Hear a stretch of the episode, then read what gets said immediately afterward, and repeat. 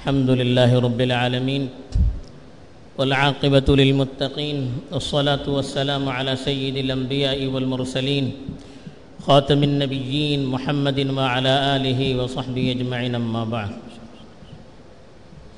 میرے دینی اور ایمانی بھائیوں، بزرگوں اور دوستوں،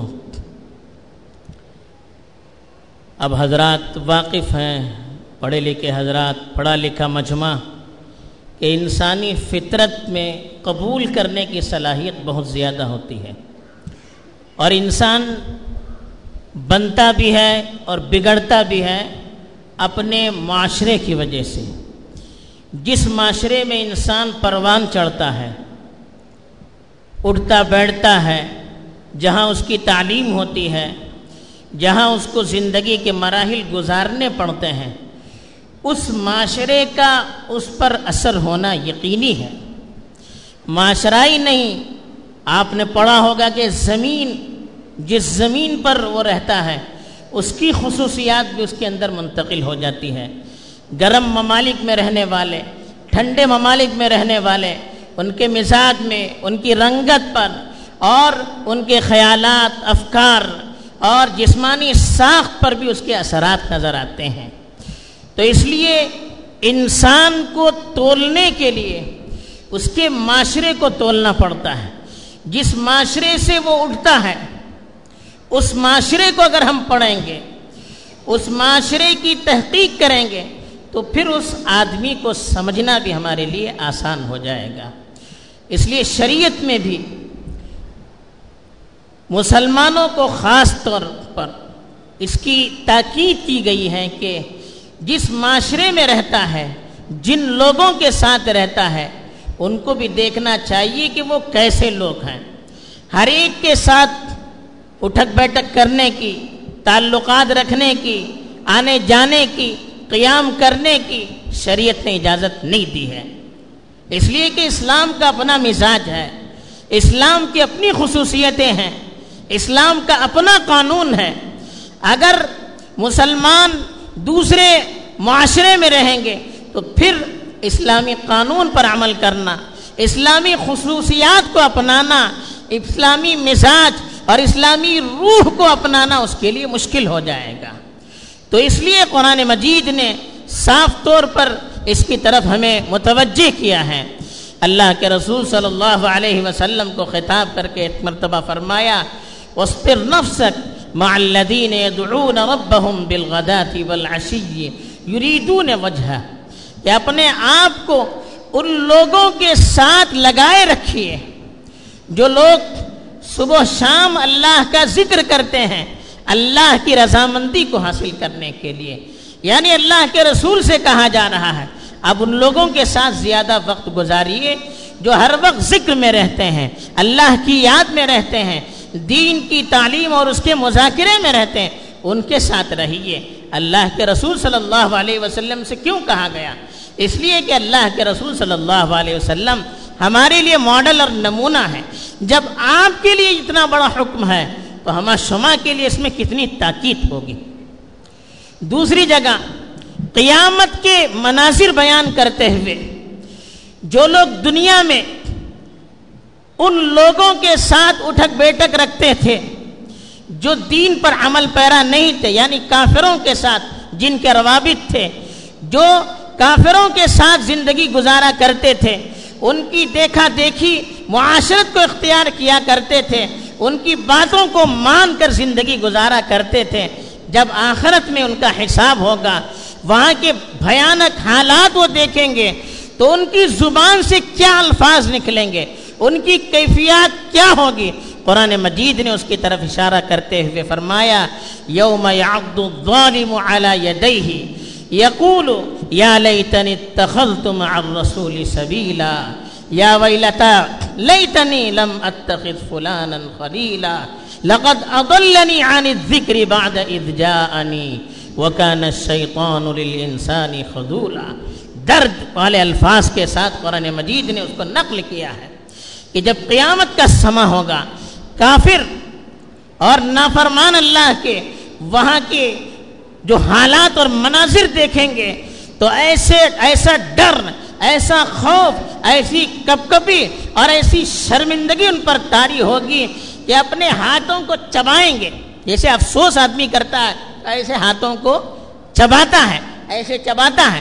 تو کہتے ہیں کہ ظالم لوگ اپنے ہاتھوں کو چبائیں گے اور کہیں گے، یا اللہ، کاش کہ ہم رسول کو اپنا دوست بناتے رسول کے ساتھ رہتے ان کو اپنا دوست بناتے ان کی باتوں کو مانتے ان کے طریقے کو اختیار کرتے کاش کہ فلاں شخص کو ہم اپنا دوست نہیں بناتے۔ یعنی جن کے ساتھ دنیا میں وہ رہتے تھے، جن کی دیکھا دیکھی وہ فیشن اختیار کرتے تھے جن کی انگلیوں پر وہ ناچتے تھے، جن کی باتوں کو وہ مانتے تھے، ان کا نام لے لے کر کہیں گے کہ یا اللہ، کاش کہ ہم فلاں کے ساتھ دنیا میں ہم نے دوستی نہیں رکھی ہوتی۔ اس شخص نے مجھے قرآن سے دور رکھا، اللہ کی کتاب سے دور رکھا۔ جب میرے پاس وہ کتاب آئی تھی، اس کتاب سے اس نے مجھے دور رکھا۔ یعنی وہ اقرار وہاں جا کر کریں گے۔ کہ دنیا میں ہم نے جن غلط لوگوں کی صحبت اختیار کی، غلط معاشرے میں ہم نے زندگی گزاری، اس کے اثرات ایسے تھے کہ جس کی وجہ سے ہم نے آپ کی کتاب کا مطالعہ نہیں کیا، آپ کے رسول کی بات نہیں مانی، آپ کی تو شریعت کو ہم نے اختیار نہیں کیا، آپ کے نبی کے طور طریقے کو ہم نے اختیار نہیں کیا، وہاں پر افسوس سے آدمی کہے گا۔ کیوں؟ کہ دنیا میں اس نے غلط معاشرہ اختیار کیا غلط سنگت اختیار کی اب آخرت میں روئے گا آدمی، افسوس کرے گا، اس کا کوئی فائدہ نہیں ہوگا۔ حدیث میں بھی اللہ کے رسول صلی اللہ علیہ وسلم نے اس کی طرف بہت ساری حدیثوں میں اشارہ کیا ہے۔ خدمے میں چند ایک حدیثوں کا تذکرہ کیا گیا۔ ایک حدیث بخاری اور مسلم کے اندر موجود ہے۔ بنی پرانی قوم کا ایک قصہ بیان کیا۔ ایک شخص تھا۔ جس نے ننانوے قتل کیے تھے، اب اس کو توبے کی توفیق ہوئی۔ اس نے اپنے علاقے کے ایک عالم سے جا کر مشورہ کیا اور ان سے کہا کہ میں نے ننانوے قتل کیے ہیں، کیا مجھے توبے کی توفیق مل سکتی ہے؟ تو اس نے کہا رے خبیص، ننانوے قتل کیا ہے اب کہاں توبے کی توفیق ملے گی؟ اب اس کو غصہ ہے ننانوے کیا ہے سنچری کرنے میں کیا ہے؟ اس کی گردن اڑا دی، سو کی عادت پورا کر دی۔ لیکن چونکہ دل کے اندر اللہ کا خوف آ چکا تھا، اللہ تعالیٰ کو اس کی اصلاح مقصود تھی۔ پھر ایک عالم کے پاس گیا جو بڑا عالم تھا، اس زمانے کے بڑے عالم تھے۔ ان کے پاس کیا تو مشورہ کیا۔ انہوں نے کہا، ٹھیک ہے، تمہیں اللہ تعالیٰ بڑے غفور الرحیم ہے تمہاری توبہ قبول کریں گے، لیکن شرط یہ ہے کہ تم فلاں فلاں علاقے میں چلے جاؤ۔ انطلق الى ارض كذا وكذا وكذا فان بنا بها اناسا يعبدون الله تعالى فاعبد الله معهم ولا تعد الى ارضك فانها ارض سوء. اس سے کہا کہ آپ فلاں فلاں زمین پر چلے جاؤ، وہاں کے لوگ اللہ کی عبادت کرتے ہیں، تم بھی ان کے ساتھ اللہ کی عبادت کرنا۔ اور اپنے علاقے میں کبھی واپس نہیں آنا، اس لیے کہ یہ بری زمین ہے۔ یعنی اس عالم نے ان کو بتایا کہ جس زمین پر تم رہتے ہو، وہاں کے لوگوں نے اتنے گناہ کیے ہیں، ان کے اخلاق اتنے بگڑ چکے ہیں، ان کے کردار اتنے خراب ہو چکے ہیں، ان کے ساتھ آپ رہیں گے، تو توبہ کرنے کے باوجود پھر آپ کی زندگی کے اندر ان کے اثرات منتقل ہو سکتے ہیں۔ اس لیے کہ جن کے ساتھ رہیں گے، ان کے اثرات کا منتقل ہونا یقینی ہے۔ تو ان کو مشورہ دیا کہ اپنی زمین میں نہیں آنا۔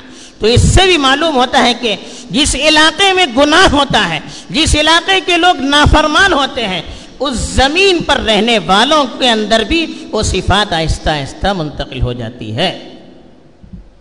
ایسے ہی اللہ کے رسول صلی اللہ علیہ وسلم نے ایک مثال دی۔ بخاری شریف وغیرہ میں روایت ہے۔ اچھے دوست کی اور برے دوست کی مثال۔ اچھے دوست کی مثال دی عطر فروش، عطر بیچنے والا۔ اللہ کے رسول صلی اللہ علیہ وسلم نے فرمایا کہ عطر بیچنے والا آپ اس کی دکان میں جائیں گے، یا تو وہ آپ کو ایسے گفٹ دے دے گا، یا آپ اس سے عطر خرید لیں گے۔ کچھ بھی نہ ہوا، آپ وہاں جائیں گے، نہ خریدیں گے، نہ وہ آپ کو کچھ دے گا۔ لیکن وہاں جانے کی وجہ سے اس کی خوشبو سے آپ کے دل کو خوشی ہوگی، آپ کے دل کو ٹھنڈک پہنچے گی۔ تو خوشبو کی دکان کے پاس جانا اس سے بھی اچھی امید رکھ سکتا ہے انسان۔ تو یہ اچھے دوست کی مثال دی کہ اچھے دوست کے ساتھ رہے گا، یقیناً وہ آپ کی اصلاح کی فکر کرے گا۔ کچھ بھی نہ ہو، ان کے ساتھ رہے گا، ان کے ماحول کو دیکھے گا تو اس کے اثرات ضرور اچھے منتقل ہوں گے۔ اس کے مقابلے میں برے دوست کی جو مثال دی، وہ ایک آدمی بھٹی کا کام کرتا ہے، بھٹی کو جلاتا رہتا ہے۔ کہا کہ آپ اس بھٹی کے پاس جائیں گے۔ یا تو قریب جانے کی وجہ سے اس کی آنکھ کی وجہ سے آپ کے کپڑے جل جائیں گے۔ اگر اتنا بھی نہ ہوا، آپ کے قریب جانے کی وجہ سے اس کی بدبو آپ کو پریشان کرے گی۔ تو یہ اللہ کے رسول صلی اللہ علیہ وسلم نے اشارہ دیا کہ بری صحبت میں رہیں گے، یا تو آپ خود برے ہو جائیں گے، ورنہ اس کے برے اثرات کا آپ کے اندر آہستہ آہستہ منتقل ہونا یہ یقینی ہے۔ بری چیز کے برے اثرات منتقل ہو کر رہتے ہیں۔ جیسے اردو میں کہا گیا، خربوزے کو دیکھ کر خربوزہ رنگ پکڑتا ہے۔ صحیح مثال ہے یہ۔ اسی لیے اللہ کے رسول صلی اللہ علیہ وسلم نے، انسان تو چھوڑیے، جانوروں کی صفات کے بھی منتقل ہونے کی طرف اشارہ کیا۔ آپ لوگوں نے کتابوں میں پڑھا ہوگا نفسیات کی۔ فرمایا کہ الفخر والخیلاء فی اہل الخیل والابل۔ والسکینت فی اہل الغنم، او کما قال علیہ الصلاة والسلام، ابو داود وغیرہ کی روایت ہے، فرمایا کہ جو گھوڑے اور اونٹ والے ہیں، ان کے اندر تکبر اور بڑائی رہتی ہے۔ اس لیے گھوڑے کو آپ نے دیکھا ہوگا، سینہ تان کر چلتا ہے۔ اونٹ میں آپ دیکھا ہوگا، آپ نے ضد اور ہڑدرمی ہوتی ہے۔ تو جو لوگ اونٹوں کے ساتھ رہتے ہیں، اس کو پالتے ہیں، یا گھوڑوں کے ساتھ رہتے ہیں، اس کو پالتے ہیں، ان کے اندر بھی یہ صفت منتقل ہو جاتی ہے۔ اور کہا بکری والوں کے اندر سکینت رہتی ہے توازو رہتا ہے۔ اس لیے کہ بکری کا آپ نے دیکھا ہو کہ سیدھی ساتھی ہوتی ہے ایک بکری جہاں موڑی، سب وہاں مڑتے ہیں۔ تو بکری کے اندر نرمی ہوتی ہے۔ وہی نرمی بکری پالنے والوں کے اندر بھی منتقل ہو جاتی ہے۔ اس لیے انبیاء کو بکریاں چرانے سے تربیت دی جاتی تھی کہ ان کے اندر نرمی آ جائے۔ تو اس لیے کہا جانور ان کے ساتھ بھی انسان رہے گا، اس کے اثرات بھی اس کے اندر آ کر رہتے ہیں۔ بلکہ کہا، زمین کی خوبی انسان شہر میں رہے گا، شہر کی خوبیاں اس کے اندر آئے گی۔ دیہات میں رہے گا انسان، دیہات میں پہاڑوں میں اور جنگلات میں انسان رہتا ہے، جفاکشی کرتا ہے، لوگ کم ہوتے ہیں، مزاج کے اندر سختی آتی ہے، چڑچڑاپن آتا ہے۔ تو اسی اللہ کے رسول صلی اللہ علیہ وسلم نے فرمایا، من سکن الباتیت جفا، جو دیہات میں ہڑی میں، کھیڑے پاڑے میں رہتا ہے، اس کی مزاج، اس کے مزاج کے اندر، اس کی طبیعت کے اندر سختی اور سنگ دلی آ جاتی ہے۔ اس مٹھی کا اثر ہوتا ہے، علاقے کا اثر ہوتا ہے، وہاں کے کام کاج کا اثر ہوتا ہے۔ تو یہ چیزیں اثر کر کے رہتی ہے اس کی مثالیں بھی بہت ساری حدیث میں ملتی ہیں۔ حضرت عمر رضی اللہ تعالیٰ عنہ نے ایک بات بیان کی ہے جو بخاری شریف کے اندر نقل کی گئی ہے۔ انہوں نے کہا کہ ہم لوگ مکے میں رہتے تھے تو مکے والوں کے مرد بیویوں پر حاوی رہتے تھے۔ کہا کہ ہم لوگ ہجرت کر کے مدینے آ گئے اور ہماری عورتیں مدینے کی عورتوں سے ملنے لگی۔ مدینے میں یہ تھا کہ مدینے کی عورتیں ان کے مردوں پر غالب تھیں۔ تو وہاں ان عورتوں کی دیکھا دیکھی ہماری عورتیں بھی ان کے مزاج کو اختیار کرنے لگی اور ہم پر غالب آنے لگی۔ تو مکے کی عورتیں مدینے آئی، تو وہاں کی عورتوں کی دیکھا دیکھی، ان کی جو صفات تھی، وہ مکے کی عورتوں کے اندر منتقل ہو گئی۔ تو یہ جو مزاج کے اندر تبدیلی جو آتی ہے، علاقے کی وجہ سے، ماحول کی وجہ سے، اس کو ہم ذہن میں رکھ کر حالات کا جائزہ لیں۔ ہمیں شکوہ ہوتا ہے، ہم شکایت کرتے ہیں، ہمارے نوجوانوں کے اندر خرابیاں آ رہی ہیں۔ ہمارے نوجوان برائیوں میں پڑے ہوئے ہیں۔ ہماری عورتیں غلط طور طریق کو اختیار کر رہی ہیں۔ پورے ہندوستان کے جائزہ، کا جائزہ لے کر ہم سوچیں، یہاں کے حالات کا نہیں، پورے ہندوستان کا جائزہ لیں۔ تو ہمیں جگہ جگہ ایسے حالات سے حالات پر مطلع ہونا پڑتا۔ ہم دیکھتے ہیں، پڑھتے ہیں۔ کہ فلاں لڑکی غیروں کے ساتھ چلی گئی۔ فلاں نے خودکشی کی۔ فلاں اس کو جہیز کی وجہ سے جلایا گیا۔ فلاں کو فلاں چیز کی وجہ سے مارا گیا۔ اس طرح کے جو حالات ہوتے ہیں، شادی بیاں میں غیروں کے طریقوں کو اختیار کر کے غیر شرعی کام کیا جاتا ہے، یہ جو چیزیں ہم پڑھتے ہیں، دل کڑتا ہے۔ ہم اس پر سخت سے سخت تبصرے کرتے ہیں۔ غیرت کی اور ایمانی حرارت کی وجہ سے الفاظ سخت نکل جائیں۔ تو اس پر کوئی ملامت نہیں ہے، لیکن ہم سوچیں کہ یہ چیزیں ہوتی کیوں ہیں؟ ہم جس معاشرے میں رہتے ہیں، اس معاشرے کے اندر ہم محکوم ہیں اور جو یہاں کی اکثریت ہے، وہ حاکم بن کر ہے۔ اور آپ نے پڑھا ہوگا تاریخ کے اندر، جو حاکم ہوتے ہیں، جو اوپر ہوتے ہیں، ان کے ماتحت عام طور پر ان کی چیزوں کو اختیار کرتے ہیں۔ یا ہمارا معاشرہ مسلمانوں کا ہر جگہ اقلیت کے اندر ہے۔ اور ہم ان کے درمیان اس طرح سے گھرے ہوئے ہیں کہ ہمیں احساس نہیں ہوتا ہے۔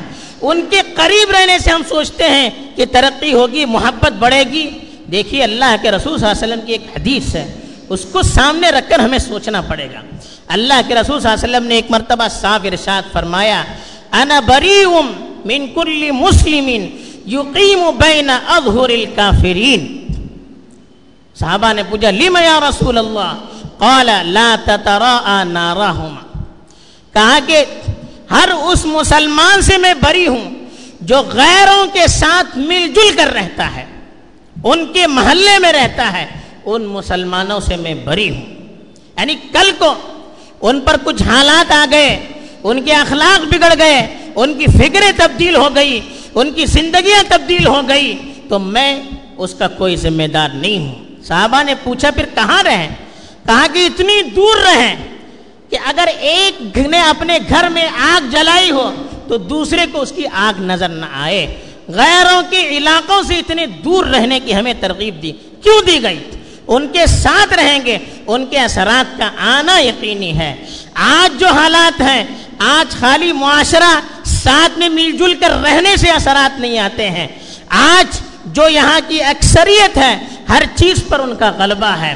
آج ہمارے بچے ان کے اسکولوں میں ان کا نصاب پڑھتے ہیں۔ آج سیریل دیکھتے ہیں تو ان کا دیکھتے ہیں، فلمیں دیکھتے ہیں تو ان کی تیار کردہ دیکھتے ہیں۔ کہانیاں پڑھتے ہیں تو ان کے لوگوں کی لکھی ہوئی ناولس پڑھتے ہیں تو ان کے لکھے ہوئے پڑھتے ہیں۔